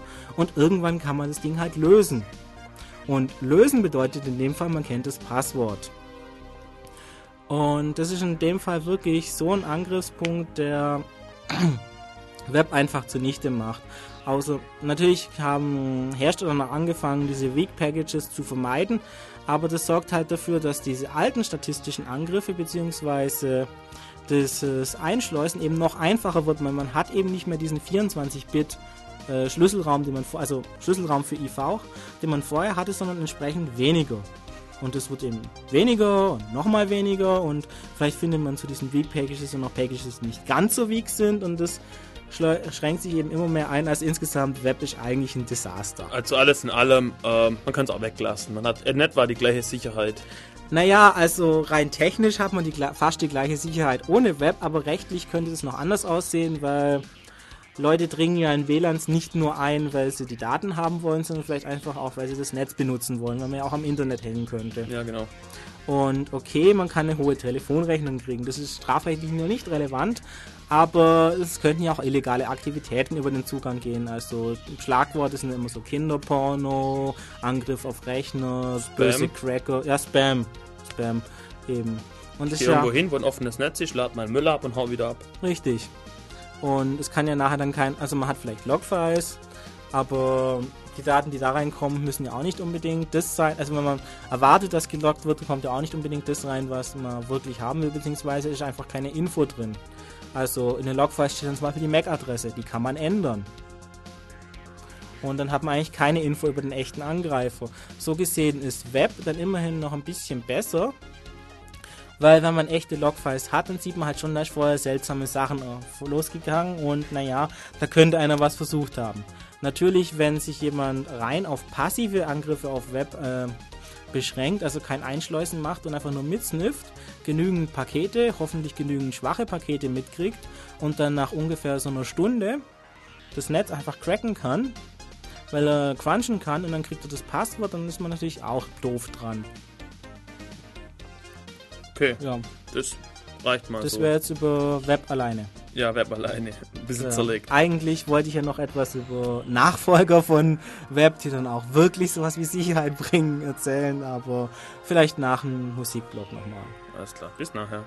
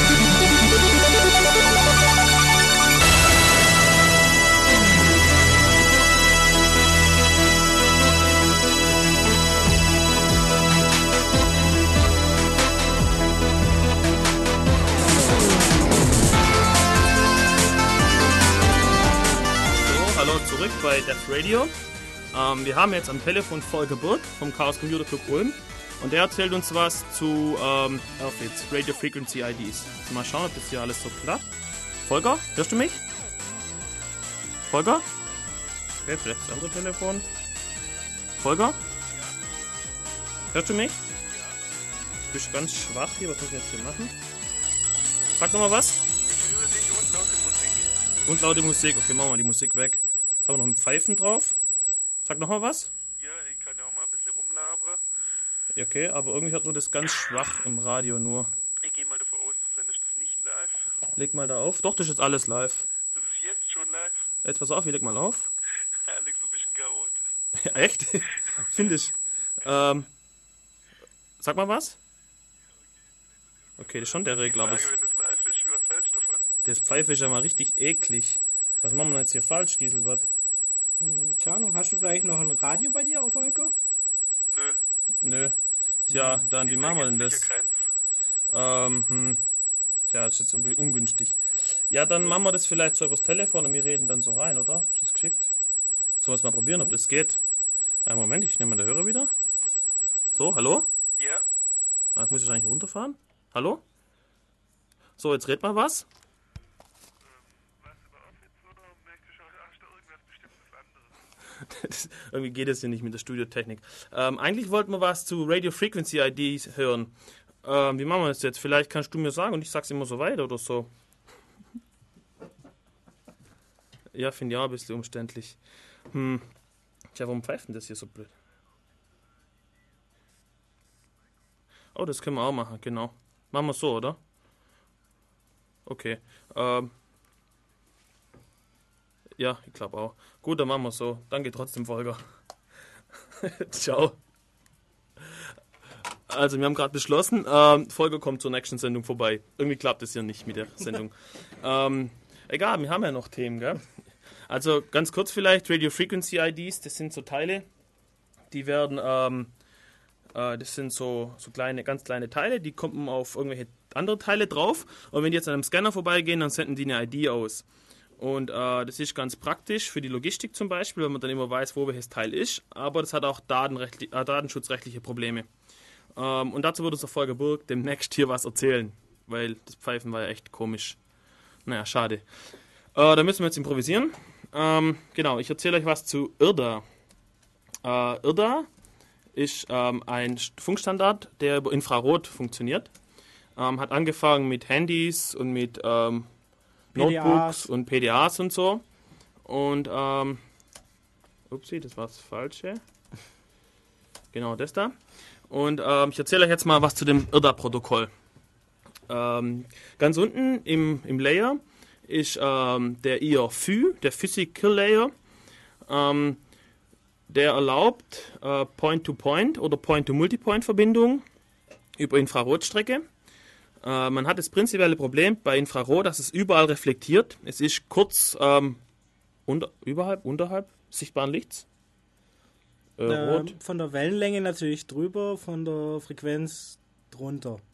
Also liege ich auf jeden Fall richtig, wenn ich sage drüber, oder? Ja, Spaß. Naja, also normalerweise mit runter drüber redet man von der Frequenz und dann liegt es drunter. Ja, okay. Ähm, gut, auf jeden Fall Infrarot, kurz nach dem sichtbaren Licht. Und ähm, das Problem ist, dass es überall reflektiert. Das heißt, ich kann nicht gleichzeitig senden und empfangen, weil sonst würde ich meine eigenen Echos empfangen. Es darf also immer nur einer senden. Ähm, deswegen habe ich nun eine Half-Duplex-Strecke. und ähm, ich kann Geschwindigkeiten fahren. Die ersten Standards waren 115,2 Kilobit pro Sekunde. Und es geht ging hoch dann bis zum letzten, der hat 16 Megabit pro Sekunde. Ähm, die Geräte dürfen maximal einen Meter voneinander entfernt sein. Ähm, weiter geht es nicht gescheit. Und ähm, die dürfen nur, die müssen quasi Sichtkontakt zueinander haben. Äh, maximal erlaubt ist in ähm, Blickwinkel von 30 bis 60 Grad. Und weiter darüber hinaus sehen die sich nicht. Ähm, mir fällt gerade auf, die Musik könnte man ein bisschen hochziehen, oder? Mach mal so. wenig. Okay, das langt. Ähm, zur Codierung. Es wird eine RZI-Codierung verwendet. Das bedeutet, ähm, immer wenn eine 0 kommt, wird ein Lichtblitz ausgesendet und ansonsten eben nicht. Und ähm, da wir das dann, da wir eine, Laut eine Folge von 1 nicht von Ruhe unterscheiden könnten, könnte, wird Bit Insertion betrieben. Das bedeutet, nach fünf gleichen äh, Einsen wird auf jeden Fall eine 0 gesendet. Dann habe ich ein ganz normales Frame-Format. Ich habe eine Anfangs- und eine Endekennung. Ähm, und äh, die Bitfehlerraten von IRDA liegen bei 10 hoch minus 8. Und deswegen muss man für höhere Bit, äh, Bitraten andere Codierung als das RCDI verwenden. Ähm, hinten dran hänge ich noch einen 16-Bit CRC. Damit kann ich ähm, dann 16 Einzelfehler und 15 äh, Burstfehler erkennen. Und ähm, da muss man noch sagen, dass ähm, IRDA, äh, weil es ja so knapp am sichtbaren Licht ist, muss man aufpassen mit den Augen, ähm, dass man die Augen dabei nicht kaputt macht. Es gibt da bestimmte Auflagen, was Sendeleistung betrifft und so weiter. Ähm, ja, das wäre mal der IR-Layer. Auf dem drauf sitzt der IR-Lab-Layer. Äh, der heißt IRDA Serial Infrared Access Protocol. Äh, der stellt eine Verbindung her. Und ähm, ähnlich zu TCP, so in etwa. Ähm, es gibt auch einen verbindungslosen Modus. Den kann man dann entweder mit UDP vergleichen. Der ist ohne Verbindung, zack, Broadcast an alle. Und äh, der verbindungsorientierte, der liefert dann eine zuverlässliche, fehlerfreie äh, Verbindung und sorgt dafür, dass die äh, Frames auch in richtigen Reihenfolge und so weiter ankommen. Ähm, als allererstes bietet der ihr Lab Layer einen sogenannten Discovery, Station Discovery. Das funktioniert so: eine Station, die sagt, hallo, wer da? Und dann melden sich alle. Ja, ich bin hier und ich bin hier. Halt alle, die ihn sehen. Und ähm, die Musik ist jetzt doch ein bisschen stressig. Okay. Ähm, und zwar alle, die ihn sehen. Und ähm, die Devices kriegen 32-Bit-Adressen. Und falls zwei Devices kollidieren sollten mit ihren Adressen, äh, dann, äh, dann bietet, äh, bietet der IRLab eine dynamische Auflösung der Adressen an. Also macht Dauer alles von alleine, ist ganz praktisch. Dann, wenn eine Verbindung zustande kommt zwischen zwei Partnern, dann wird dieser Verbindung ein 7-Bit Connection Handle gegeben und ab jetzt wird über diesen Connection Handle adressiert. Äh, es ist so, dass ähm, IRDA ein Distributed Controlled Bus ist. Und, äh, oder Bus, eigentlich ist es kein, naja, kann man eigentlich schon Bus nennen, na ist egal. Ja, ähm, du hast ein Shared Medium, auf den mehrere. Ja, eigentlich ist schon ein Bus, so. Richtig. Aber typischerweise verwenden muss man wohl bei Draht. Naja, egal. Ähm, es gibt eine Primary Station und diese Primary Station ist der Chef. Und ähm, die kann jetzt entweder etwas an jemanden schicken, indem sie quasi dem Paket den Connection Handle verpasst und kann jemandem die Erlaubnis geben, was zurückzuschicken. Und dieser jemand verwendet dann auch den Connection Handle, um quasi den Master zu adressieren. Und, ähm, und es können alle Geräte prinzipiell Primary Station werden. Nicht alle Geräte können das, weil sie es nicht unterstützen, aber prinzipiell dürfen es alle. Und diese Fähigkeit, äh, Primary Station zu sein, die wird halt im Kreis herumgegeben, ähnlich wie dann Token Ring. Ähm, gut, auf diesem IR Lab Layer sitzt der IR LMP, Infrared Link Management Protokoll Layer. Ähm, der besteht aus zwei Teilen. Der erste Teil, der sitzt direkt auf dem IRLab drauf. Der bildet ein Multiplexen, ein Zeitmultiplex von der einzelnen IRLab-Verbindung an. Falls mehrere Applikationen mit, ähm, mit dem Gerät reden wollen, dann muss man das ja irgendwie zeitmultiplexen. Und das macht dieser, ähm, dieser IR-Mux-Layer, nennt man den. Und dann ein zweiter Teil ähm, von IR-LMP, der sitzt dann auf diesem IR-Mux drauf. Ähm, ist so ein äh, Services anzubieten und zu finden. Also es läuft so, dass so ein Gerät eine Anzahl von Services hat und die bei sich einträgt und dann, ähm, wenn ein anderes Gerät jetzt so guckt, wer ist eigentlich da und dann sagt das Device, ja hallo, ich bin da, meine Adresse ist die und dann fragt ihn, hey, was für Services bietest du an? Und dann sagt er, ha, ich bin ein Drucker und bei mir kannst du Drucker oder ich bin, keine Ahnung, ähm, irgendwas anderes. Und ähm, deswegen gibt es folgende Dinge. Es gibt einmal die Device-Info, die besteht aus einem Service-Hint, der sagt, was das Gerät ist, ein PDA, ein Computer, ein Drucker, ein Modem, ein Fax, ein Handy oder so. Und dann gibt es noch ein Device-Nickname. Ähm, der besteht aus zwei Teilen. Erstmal wird das Character Set angegeben, ob das jetzt ASCII ist oder ob das äh, Latin One kodiert ist oder wie auch immer. Und dann kommen 0 bis 23 Oktet-Namen. Und die Namen, die kann man dann eben sagend wählen, sodass der Anwender damit was anfangen kann und sieht, ah, ich habe jetzt meinen Drucker, bla, und ich habe mein Handy, bla. Ähm, okay. Und dann gibt es noch ähm, Services. Und äh, es gibt immer ein Service, und zwar der Class, das Class Device, äh, ähm, was eben der Device-Info entspricht. Das haben alle Geräte. Und alles weitere ist vom Systemdesigner äh, frei wählbar. Der sagt, okay, die und die Services möchte ich reintun. Selbst die Attribute der Services sind frei wählbar. Äh, muss halt dann, es gibt dann eben andere Protokolle, die sich damit beschäftigen, was jetzt wie da ähm, vergeben werden soll. Aber IRDA selber ist egal. Und ähm, ja, und das läuft dann quasi so, dass das Gerät erstmal sagt, hallo, wer ist da? Und dann melden sich ein paar und dann sagt er, du, wie viele Services bietest du an? Und dann sagt er, hat drei Stück und dann poltert jeden einzelnen und sagt, ja, gib mir mal den, gib mir mal den und dann sucht er sich einen aus. Und dann wird eine IR-LMP-Verbindung hergestellt. Und da können mehrere gleichzeitig existieren, ähm, parallel. Und ähm, der IR-MUX, der tut es dann zeitmultiplexen. Äh, es ist aber so, ähm, dass ich keine Flusskontrolle habe. Und es kann passieren, dass ich, dass ich Deadlocks ähm, baue, in dem quasi der eine Fluss auf den anderen wartet, aber der wartet auf den einen oder so. Und um dem entgegenzuwirken, gibt es ein TinyTP-Protokoll. Tiny Transport Protokoll heißt es. Das sitzt auch auf dem IRMUX, neben dem IRLMP, also auf gleicher Höhe wie die Services quasi. Ähm, und der bietet jetzt ein gescheites Multiplexing an für die, ach Quatsch, eine gescheite Flusskontrolle für die Applikation an. Und er bietet auch die Fragmentierung der Daten und die Reassemblierung auf der anderen Seite an.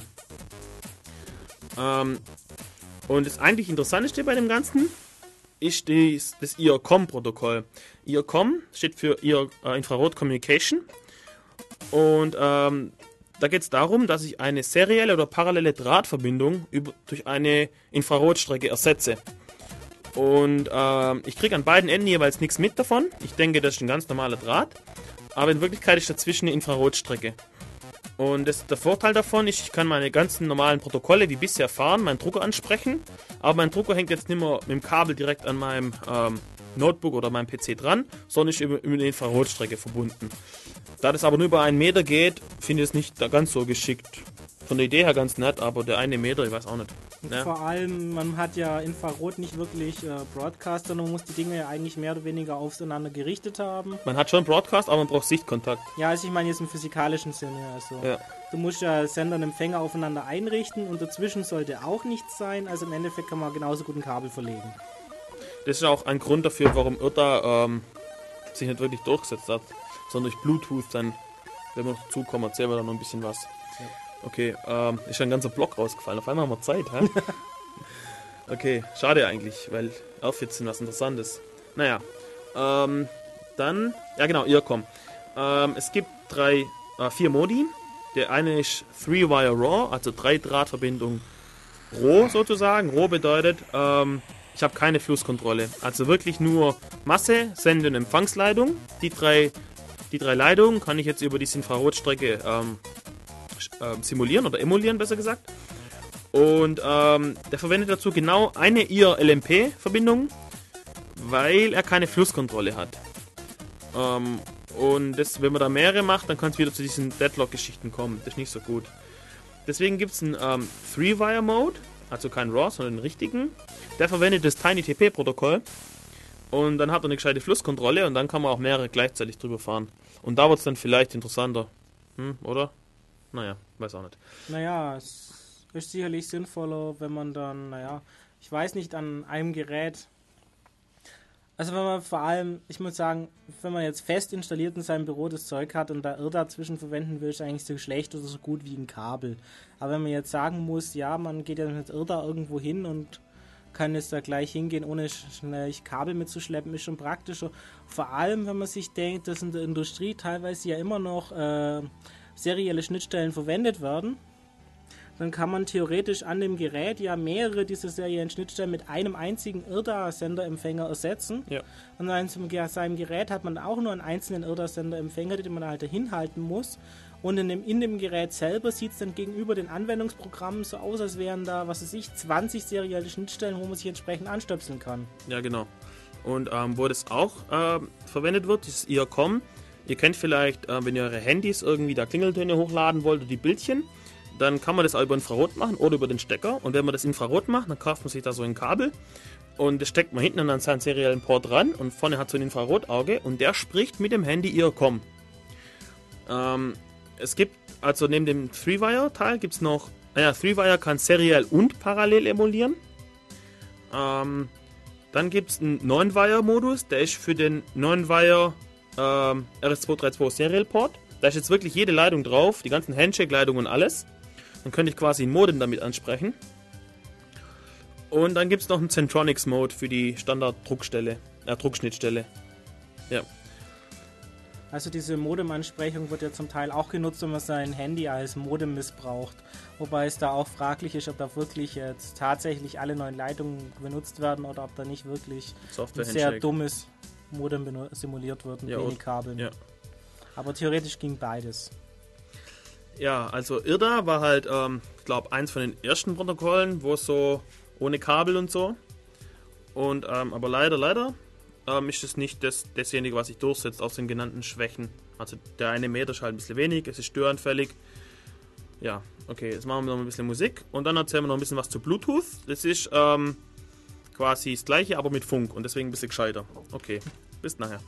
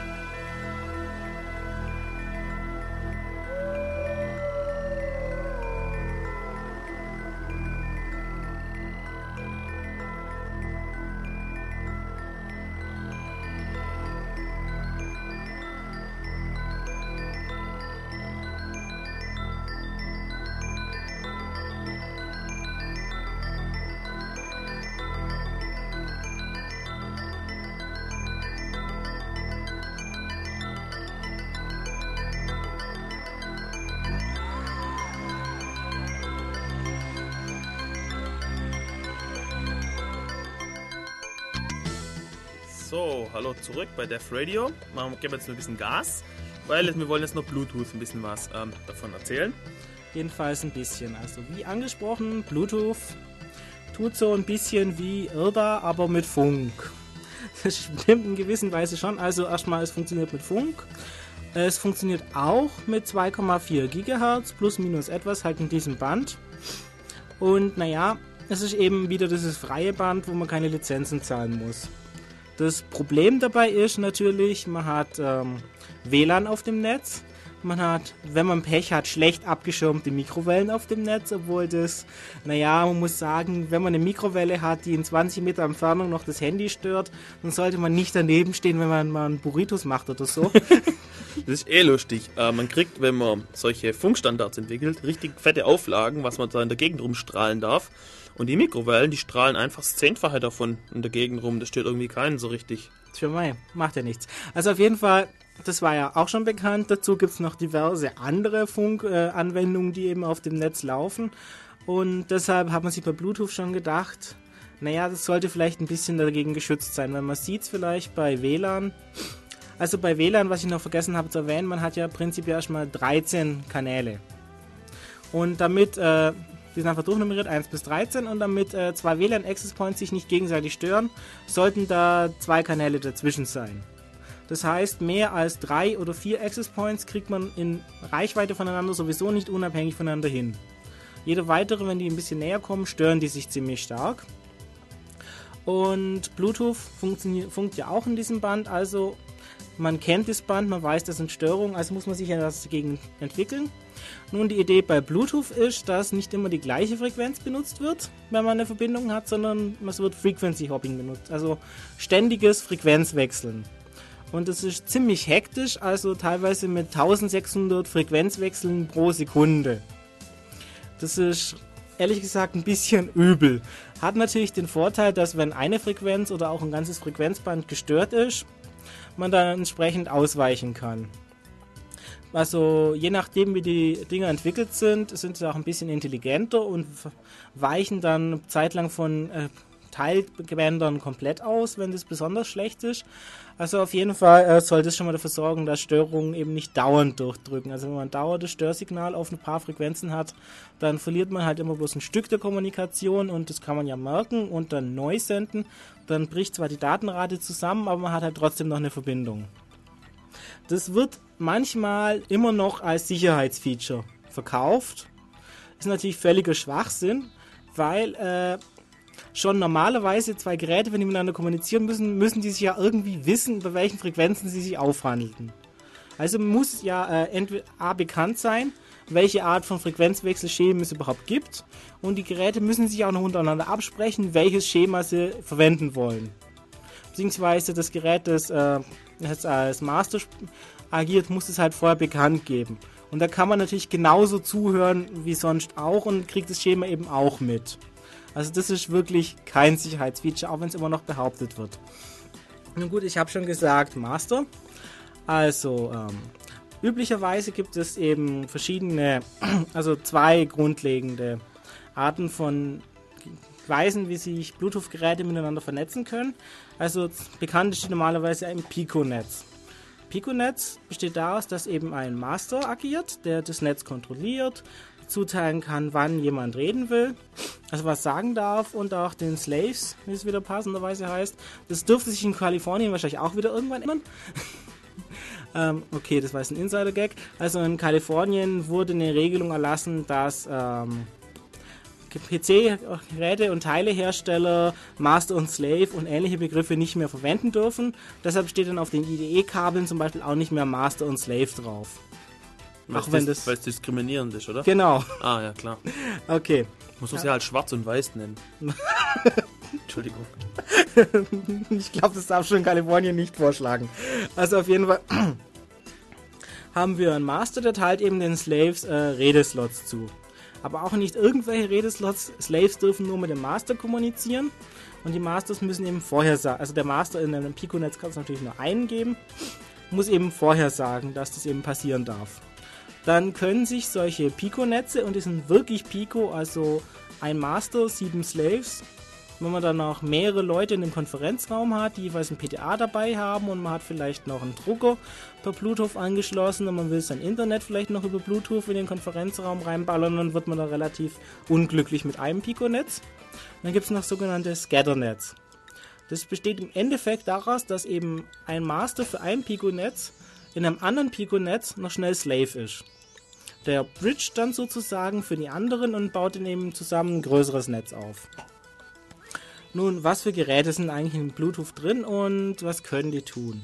Naja, also ich habe schon gesagt, Internet, Drucker, PDA, das sind so die üblichen Geräte. Also eigentlich auch das, was man teilweise mit IRDA machen wollte.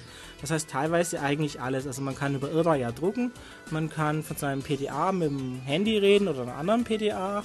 Also es gab zum Beispiel mal für Palmos ja auch äh, Viren, die man über Infrarot zugeschickt bekommen konnte, wenn man das wollte, also immer lauschen wollte. Und Bluetooth ermöglicht also die Kommunikation zwischen solchen einzelnen kleinen Geräten. Wie in IRDA besteht also zusätzlich zu dieser physikalischen Kommunikationslayer, die erstmal das herstellt, noch eine Layer, auf denen eben auch die Geräte sagen, was sie eigentlich tun können. Da gibt es dann so verschiedene Profiles, wie das äh, was war ein Freehand äh, Profile, es gibt ein Telecommunication Profile, Printing Profile, es gibt einen ganzen Packen Profiles zum Datenaustauschen. Die sehen dann teilweise relativ ähnlich aus, machen auch was ähnliches und je nach Hersteller kann man dann auch Pech haben, dass die verschiedene von diesen Profiles für das gleiche aussuchen und die halt nicht miteinander kommunizieren können. Also, es funktioniert dann eben auch wie in IRDA gezeigt dass eben jemand eben fragt, wer ist eigentlich da und kannst du drucken zum Beispiel. Und dann sagt er, ja, ich bin ein lustiger Drucker, ich kann, was weiß ich, Postscript von diesem Level und ich schaffe schwarz-weiß und wenn du mich unbedingt hauen willst, auch Farbe, aber ganz langsam. Und dann kann sich eben so ein Anwender bzw. ein Anwendungsprogramm sehen, ja, ich habe hier und dort einen Drucker und die können dieses und jenes und die kann ich dann mal verwenden. Natürlich äh, hat man bei Bluetooth auch an Verschlüsselung gedacht? Bloß da ich mich jetzt auf diese Krypto nicht wirklich so vorbereitet habe, kann ich da nicht so genau was dazu sagen. Aber es ist halt wieder, auch bei Bluetooth zeigt sich, dass nur wenn man eine Krypto verwendet, die offenbar gar nicht so schlecht ist, heißt es noch nicht, dass man ein sicheres System hat, weil die Verschlüsselungsaushandlung zumindest, das weiß ich, ist relativ lustig. Da entscheidet nämlich natürlich der, der am schlechtesten ist. Das heißt, wenn ich also man kann ja als Angreifer ein Gerät in ein Pico-Netz mit reinbringen und es sagt, ja, ich kann nur ganz, ganz, ganz schlecht verschlüsseln. Zum Beispiel 8-Bit. Genau. 8-Bit. Und dann wird natürlich jeder, der mit dem reden will, auch nur mit 8-Bit verschlüsseln. Das hört sich jetzt erstmal nicht so schlimm an, aber. Ja, das ist doch ziemlich schlimm, weil 8-Bit, das kann der PDA on the fly entschlüsseln. Richtig, das kann er zwar, aber man denkt sich ja erstmal, ja, okay, das ist ja bloß zwischen dem und dem anderen und das mache ich ja nicht mit jedem. Und vor allem, man möchte ja vorher erstmal sagen, ja, ich möchte ein Minimum festlegen. Theoretisch können Geräte auch sagen, ja, ich möchte nicht unter dieser Verschlüsselung mit anderen kommunizieren und wenn einer bloß 8-Bit kann, dann redet man mit dem halt nicht. Ja, das machen die Hersteller aber nicht gern, Richtig. weil dann heißt, dein Gerät tut nicht. Richtig, dann ist nämlich das Problem, ja, es ist nicht, der User sieht ja nicht, ah, das, der dumme äh, Drucker, den ich mir gekauft habe, der kann bloß 8-Bit verschlüsseln, sondern er sieht, ich kann mit meinem dummen Handy nicht auf dem Drucker drucken. Und dann geht er eben zum Handyhersteller. Und er wird ihm schlecht erklären, ja, das ist gut, dass du nicht auf den Drucker drucken kannst. Weil das glaubt man nicht. also ist das mit der Verschlüsselung auch so eine Sache, die, naja, erstmal ins Laufen kommen muss. Jo, ähm, sind wir auch durch, oder? Zwei Minuten haben Zwei wir noch. Ja, okay. Das ähm, reicht vielleicht für Ansagen. Genau, wir haben morgen ein Chaos-Seminar. Und zwar wird der Stefan Schlott äh, was erzählen zu Peer-to-Peer-Netzen. Sehr interessant. Ähm, und zwar wird er so die Probleme, die Peer-to-Peer-Netze haben und ähm, wie die einzelnen Peer-to-Peer-Netze diese Probleme lösen und angehen. Ähm, morgen um 20 Uhr an der Universität Ulm im Gebäudekreuz O28 im Hörsaal 20. Äh, das ist dann aber O27. Oh, ja, also im O27 H20, Entschuldigung. Und ähm, Eintritt ist frei, jeder willkommen. Und der Stefan Schlott wird next, zur nächsten Sendung auch hier sein. Ja. Dann wird man ein bisschen interviewen und ein bisschen was über Peer-to-Peer-Netze erzählen. Jo, ähm, dann sonstige Ankündigungen. Es wird eine nächste Sendung geben im Folge Burg hier. Oder was zu Outfits erzählen. Schade, schade, dass es nicht geklappt hat. Dann müsste jetzt Alternative Crash kommen. Ähm, der ist heute leider nicht da. Er hat uns ein Band gegeben, das werden wir nachher einlegen und abspielen. Das heißt, für die ganzen Alternative Crash Fans heute keine Moderation. Ähm, ja, was? und äh, schalte noch nicht ab, wenn es nicht gleich funktioniert. Wir sind heute irgendwie auf Kriegsfuß mit der Technik. Ja, das kann man so sagen. Okay. Ähm, jo, dann das war's, oder? Gab's noch irgendwas im Irk? Nein. Nix. Ah ja, naja, ein Kommentar zu WLAN noch, dass eben in Ulm es auch das Angebot gibt, Internet per WLAN zu kriegen. Also, ich glaube, also die Firma, ist der Internet Ulm Neu-Ulm Verein, der relativ billig in manchen Gebieten Ulms, also Teil Mehringen, Umgebung Uni, äh, Teil Memminger Straße eben Funknetz anbietet mit bis zu 5,5 Mbit, was dann doch ein bisschen schneller ist als DSL Flat von Telekom zum Beispiel und auch äh, relativ billig sein soll. Also wer sich das mal anschauen will, www.in-ulm.de slash Dienste slash Funknetz geht dann genau zu diesem. So, ansonsten sind wir froh, dass wir die Sendung jetzt hinter uns haben. Ganz chaotisch. Eigentlich hätte der Frank Kargel was sagen sollen zu WLAN und Bluetooth. Aber der ist Vater geworden. Gestern, glaube oder vorgestern. Und dementsprechend kann er jetzt nicht da sein. Muss auf seine Kinder aufpassen und ins Krankenhaus. Äh, Glückwunsch erstmal an ihn. Ja. Vielleicht kommt er mal wann anders. Ähm, ansonsten waren nur wir zwei dieses Mal da. Alle anderen sind irgendwie verflogen und so. Also war ziemlich chaotisch. Aber ich glaube, war jetzt doch okay. Ähm, dann Dank ans Bürgernetz, dass wir in Irksau verwenden dürfen. Und ähm, an die Universität, dass wir da die Ressourcen verwenden dürfen. Muss auch mal gesagt sein. Jo. Ansonsten, ja, morgen Chaos-Seminar und tschüss. Und ciao.